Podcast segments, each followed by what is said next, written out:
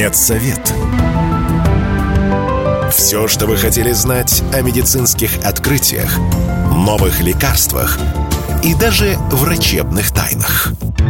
Здравствуйте, в студии Вероника Борисенкова. В эфире программа «Медсовет». Все, что вы хотели знать о здоровье, но боялись спросить. Ну, на самом деле, может быть, и не боялись, а просто хотели узнать. Будем говорить о медицинских открытиях, новых лекарствах, наработках, даже о врачебных тайнах. Ну и просто получать советы без рецепта, что важно. Здоровые новости. В России с начала двадцать третьего выросла ожидаемая продолжительность жизни – семьдесят три целых семь десятых года. Установленного на тридцатый год целевого показателя в семьдесят восемь лет достигли уже три региона страны. Это Москва, Республика Дагестан и Ингушетия. Так заявила вице-премьер Татьяна Голикова, ссылаясь на данные Росстата. По ее словам, ожидается, что смертность в двадцать третьем году будет на полтора-два процента ниже по сравнению с две тысячи девятнадцатым годом. Ученые создали препарат, который позволяет есть сладкое и не толстеть. Лекарство протестировали на мышах, которые питались только вредной едой. Все они постройнели, а их печень стала здоровой. Это благодаря изменениям в гене эм эр эс два, который необходим для транспортировки магния в организме. Препарат с его помощью более эффективно осуществляет метаболизм жиров и сахаров. С начала этого года клещи покусали триста семьдесят россиян. Эти показатели меньше среднегодовых значений, которые на конец марта обычно составляют порядка четыреста двадцать человек. Как рассказали в Роспотребнадзоре, случаев заболевания клещевым энцефалитом и боррелиозом среди укушенных не выявлено, а низкая активность клещей может быть связана с погодой, так как наибольшую агрессивность паукообразные проявляют при плюс двадцати. Российские ученые создали антисептик нового поколения. Его разработали специалисты Южного федерального университета. Вещество способно разрушать клеточную мембрану инфекционных микроорганизмов. Это свойство делает его намного более эффективным, чем привычные дезинфицирующие средства. Испытания провели в Роспотребнадзоре, и по итогам исследований выяснилось, что такой антисептик хорошо борется с корона- и энтеровирусами, в том числе с возбудителем ковида. Ежедневное употребление более трех чашек кофе способно погубить почки. Это выяснили канадские ученые из Университета Торонто. У добровольцев, которые выпивали три чашки этого напитка в день в качестве эксперимента, риск дисфункции почек увеличивался в более чем два раза. Кроме того, повышался риск развития гипертензии. Поэтому большим фанатам кофе исследователи посоветовали перейти на свой любимый напиток без кофеина. Я только спросить. Общаемся с известными медиками, учеными и медэкспертами.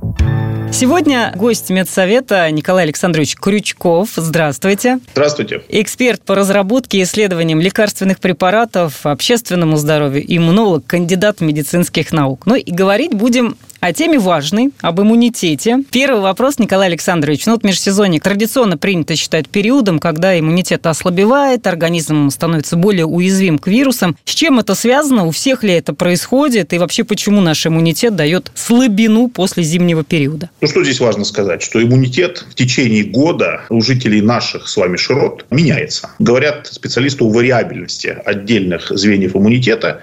И это показано в довольно большом количестве работ. Другой дело, что это не какие-то универсальные вещи, зависит в том числе от того, где человек живет.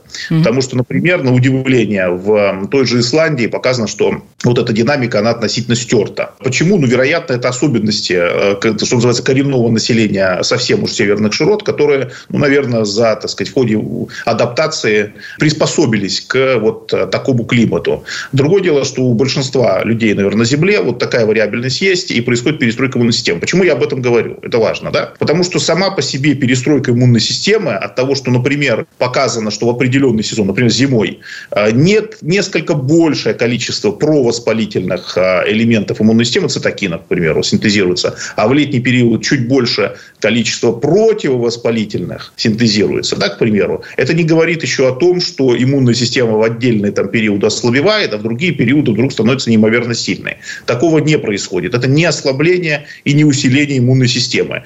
И это связано не только и не столько с переменной, собственно, сезона, сколько с тем, что вместе с изменением сезона и меняется действие других факторов на нас с вами. Ну, например, той же самой весной или зимой мы наблюдаем значительно большее количество ОРВИ. Но не потому, что иммунная система как-то особо восприимчива, а потому что создается целый комплекс условий, которые способствуют эффективному передаче, например, этих инфекций. В том числе там, нахождение внутри помещений, относительно мало проветрия, в том числе относительно низкие, более низкие температуры окружающей среды, в том числе более низкий уровень инсоляции, к примеру, там, влажность воздуха меняется и так далее. Соответственно, в ответ на такое количество вирусных инфекций человек переболевает. Естественно, иммунная система на какое-то время, на, относительно кратковременная, у некоторых людей, к сожалению, ну, в случае там, коронавирусной инфекции, это не ОРВИ, но тем не менее, перестройка происходит длительная. Но вот так или иначе, вот эти вещи, они влияют, да, на то, как, собственно, наша иммунная система работает. Очень важно понимать, нет какого-то массового, клинически проявленной иммунодепрессии, какого-то заболевания иммунной системы, которое связано с резким ослаблением функций иммунной системы, именно там в весенний период или там в зимний период.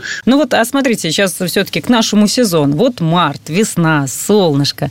Все-таки всем по умолчанию надо как-то укреплять иммунитет или смотреть по своему состоянию. Вот, не знаю, я вот, например, не схватываю лично я болезни какие-то, ОРВИ, к счастью, инфекционные болезни, не мое слабое звено. Мне нужно укреплять сейчас как-то иммунитет, потому что это межсезонье, потому что он по умолчанию у всех начинает проседать. Из того, что я сказал, о том, что нет как такового ослабления иммунитета в этот период, то, соответственно, какие-то действия по его укреплению, они ну, нецелесообразны для здорового человека. Дефицит витаминов и прочее. Но это такая скользкая тема. Потому что от того, что есть определенный дефицит витаминов, не значит, что если вы будете пить эти витамины, у вас наступят благоприятные последствия для здоровья. Это не так. Для взрослых людей, чтобы было понятно, на сегодняшний день, для взрослых здоровых людей в целом, не существует доказательств полезности поливитаминов и прочих веществ там, в виде БАДов, в виде препаратов. А довольно... все ж пьют горстями. То есть здесь, видимо, принцип такой, что мы готовы выделить, там, потратить некоторое количество денег на эту историю, да, хуже не будет. Ну, наверное, действительно, если передозировки не допускать, особенно по жирорастворимым витаминам, то действительно хуже не будет.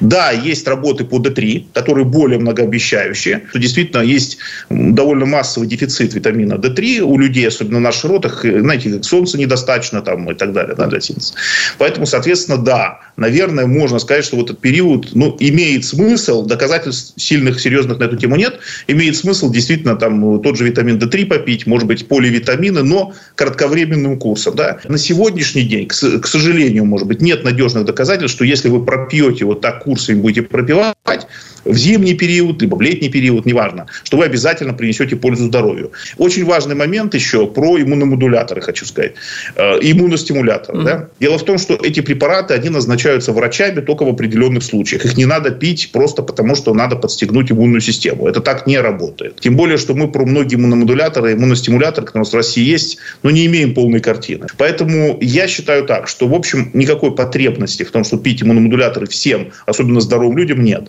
Или на фоне ОРВИ. Да, действительно, в инструкциях по применению вы это можете встретить. Ряд специалистов говорят, ну, на свое усмотрение, я бы так сказал. Но я все-таки советую, если речь идет о лекарственных препаратах, перед тем, как вы что-то будете пить, посоветуйтесь. Да? Николай Александрович, а как вот понять человеку, бежать ли к иммунологу на консультацию, да, или сдавать ли какой-то анализ? Что должно насторожить? То, что ты стал часто болеть, хлюпать носом или что-то еще? Ну, смотрите, то, что, от того, что вы заболели ОРВИ один, один раз в сезон или два, даже два раза, это не говорит о том, что у вас какой-то иммунодефицит. Но, во-первых, инфекций очень много. Они перекрестного иммунитета не дают. А если вы переболели риновирусом, это не значит, что вы не заболеете гриппом. Да более того, если вы подхватили грипп типа А, например, да, это не значит, что вы не заболеете гриппом типа Б в этот же сезон. Хочется просто от вас несколько советов, как укреплять иммунитет, чем не навредить. Ну, я бы не говорил об укреплении иммунитета. Я бы говорил о создании условий, которые бы не повредили иммунитет. Первое – это питание. Оно должно быть сбалансированным, достаточное количество белков, жиров, углеводов, калорийность. Но это, знаете, ленивый диетолог только это не обсудил. Это в сети и, собственно, в СМИ. Поэтому можете найти эту информацию. Собственно, это, это работает. Второе – физическая активность. Умеренная, не сверхтяжелая. Особенно на свежем воздухе, когда это возможно, даже зимой возможно. Закаливание. Не фанатичное. Никаких прорубей я не рекомендую. Проруби – это только для очень тренированных, очень сильных людей. Следующий момент – гигиена. Это очень важно. То есть мыть руки надо часто. Пришли там откуда-то или либо там, с общественного транспорта ушли, значит, надо обработать руки, либо санитайзерами спиртсодержащими. Кроме того, вакцинация. Я могу сказать, так, вакцинация – это один из, там, ну, наверное, трех самых важных прорывов в медицине в истории человечества. Далее, ограничить, значит, контакты с большим количеством незнакомых других людей, часы пик и так далее, либо носите маски, респираторы, особенно в сезоне. Вот как в азиатских странах это делается, да, с иммуномодуляторами, с остальными вещами. Если думаете об этом, обязательно обратитесь к врачу. Лучше обратитесь к двум разным врачам. Вот такие вроде бы простые советы. Я благодарю вас, Николай Александрович, за ваши советы и очень интересную беседу. У нас в гостях был эксперт по разработке и исследованиям лекарственных препаратов, общественному здоровью, иммунолог, кандидат медицинских наук Николай Александрович Крючков. Говорили Спасибо. Об иммунитете, как укрепить, как не уронить в межсезонье и не только. В эфире программа «Медсовет». В студии Вероника Борисенкова. Медсовет. Все, что вы хотели знать о медицинских открытиях, новых лекарствах и даже врачебных тайнах. В эфире программы «Медсовет». Вы узнаете неизвестные факты об известных болезнях и услышите полезные советы от экспертов на каждый день, без рецепта. Медицинские истории. Отправляемся в прошлые века, чтобы узнать, как появлялись болезни и лекарства. За исследование этой болезни в разное время было получено три Нобелевские премии, но победить ее так и не удалось. Болезнь, которую более-менее научились лечить почти пять веков назад, до сих пор является смертельно опасной. Это малярия или болотная лихорадка. В год в мире ей заражается до пятьсот миллионов человек. Около полумиллиона – это летальные исходы. А по данным ВОЗ, на планете каждые две минуты от малярии умирает один ребенок. От нее скончались Александр Македонский, Чингисхан, Святой Августин, Данте, Кристофор Колумб, лорд Джордж Байрон и многие другие. Болотная лихорадка существует на планете более пятьдесят тысяч лет. Самые ранние записи с упоминанием этой болезни датируются две тысячи семисотым годом до нашей эры.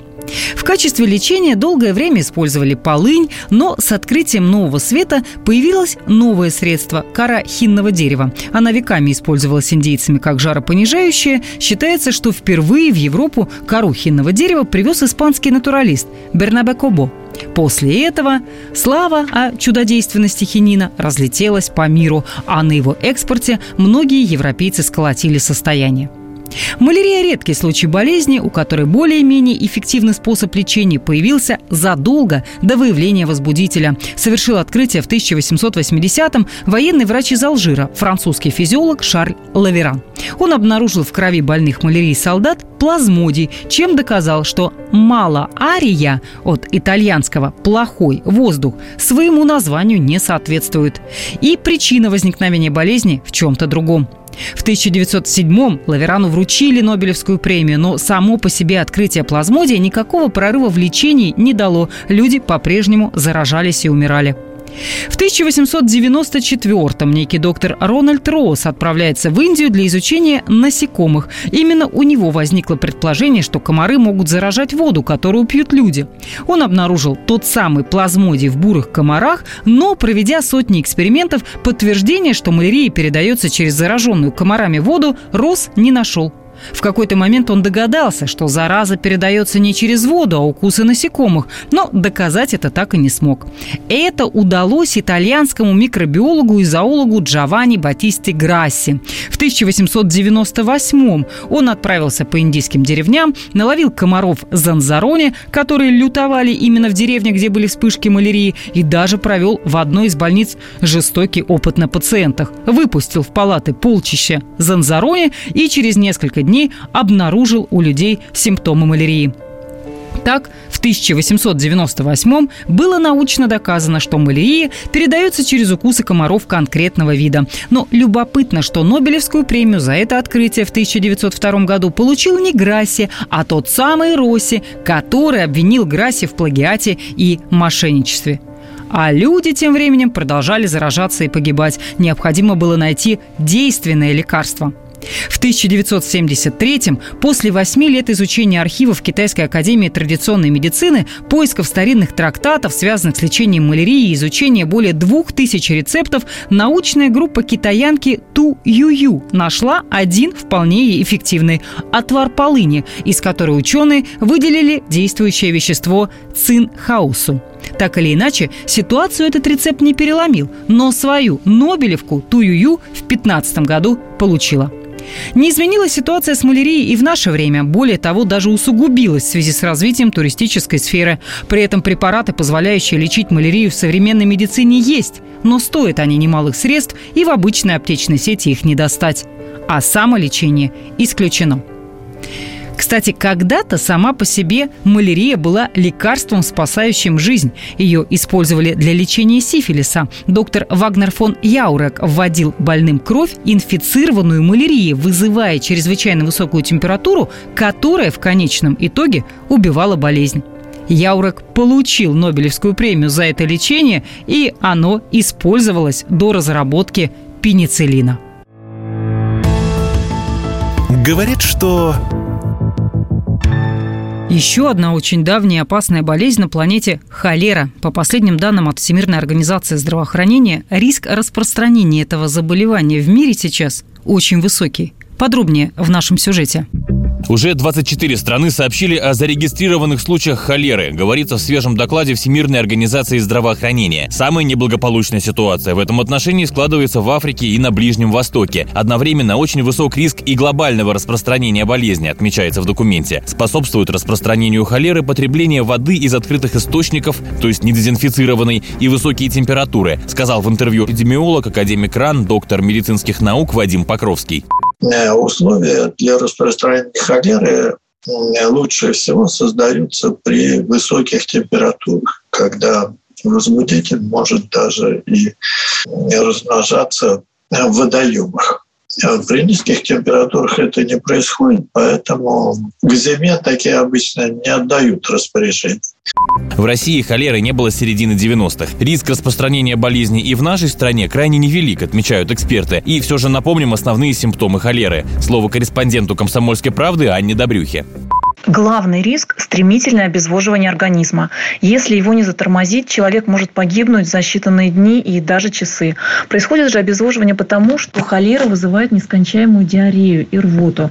И при этом есть отличительный признак от других, менее опасных кишечных инфекций. Как ни удивительно, заражение холерным вибрионом в большинстве случаев не сопровождается повышением температуры. Раньше, когда не было широких возможностей для лабораторной диагностики, врачей даже был такой познавательный признак – диарея без температуры – скорее всего, холера. Напомним, холера – крайне заразная инфекция. Она провоцирует эпидемии, имеет высокий процент летальных исходов, поэтому отнесена по всему миру к категории карантинных и высокопатогенных. Василий Кондрашов, Радио КП. Без рецепта. Советы врачей, как сохранить свое здоровье и иммунитет. Известно, что одной из важных составляющих здоровья и сохранения молодости – это сон, как бы банально это ни звучало. Как говорят сомнологи, во время глубокого сна в организме человека повышается концентрация двух гормонов – эстрогена и прогестерона. Они стимулируют природные механизмы обновления, и, как следствие, мы просыпаемся заметно посвежевшими и отдохнувшими. Не можете уснуть? Придумайте свой ритуал засыпания. Начните готовиться ко сну за двадцать-тридцать минут, перейдите в режим расслабления и, самое главное, отключите электронные гаджеты. А еще очень важно, в какой позе мы спим. Представительницам прекрасного пола нужно знать, что засыпание на животе или лицом в подушку грозит им преждевременными морщинами и форсированием старения. Располагайтесь с удобствами, но обязательно на спине. А если вас мучают боли в пояснице, положите маленький маленький валик под колени, таким образом вы поддержите позвоночник в его естественном положении. Ну а если дискомфорт возникает в области шеи, небольшую подушку надо разместить так, чтобы одна ее половина приподнимала голову, а вторая – плечи. Всегда можно найти вариант, в котором вам будут сниться прекрасные сны. Не ешьте на завтрак жирную пищу, она долго переваривается, забирая энергию, которую лучше утром поберечь, провоцирует усталость, апатию и раздражение. Также продукты, содержащие большое количество сахара, провоцируют накопление жира в организме и вызывают быстрое чувство голода. Это советы от врача-диетолога Ирины Мансуровой. Она напоминает, что завтрак – это первый и наиболее важный прием пищи, который обеспечивает человеку прилив энергии и бодрости. Лучшее время для него – с семи до девяти утра. Садиться есть надо через двадцать-тридцать минут после пробуждения, выпив натощак стакан воды комнатной температуры. Она поможет пищеварительной и эндокринной системам подготовиться к приему пищи. При этом от холодной воды и других напитков лучше воздержаться. Они замедляют метаболизм и ухудшают кровообращение. Завтрак должен содержать около тридцать процентов суточной нормы калорий. Лучше всего есть утром белковую пищу в сочетании со сложными углеводами. Как компенсировать дефицит необходимых микроэлементов в организме, который возникает на исходе зимы из-за нехватки солнца и ультрафиолета? В этот период многие сталкиваются с упадком сил и плохим настроением на фоне дефицита витамина D и гормона радости – серотонина. Как советует эндокринолог Зухра Павлова, надо включить в рацион бананы и шоколад. В них содержится аминокислота триптофан, которая в организме превращается в серотонин. Поднимут настроение и улучшат самочувствие, по словам Павловой, зарядка и пение. Во время этих занятий вырабатывается окситоцин, еще один гормон счастья, который стимулирует синтез серотонина. Пользу принесут и другие радующие занятия – танцы, рисование, игра на музыкальных инструментах. А еще медик также посоветовала доставлять радость близким, делать им подарки, проявлять заботу. Их искренняя благодарность и счастливые улыбки принесут положительные эмоции, что поспособствует синтезу гормона радости. С вами была Вероника Борисенкова и программа «Медсовет». Не болейте, будьте здоровыми. Медсовет. Все, что вы хотели знать о медицинских открытиях, новых лекарствах и даже врачебных тайнах.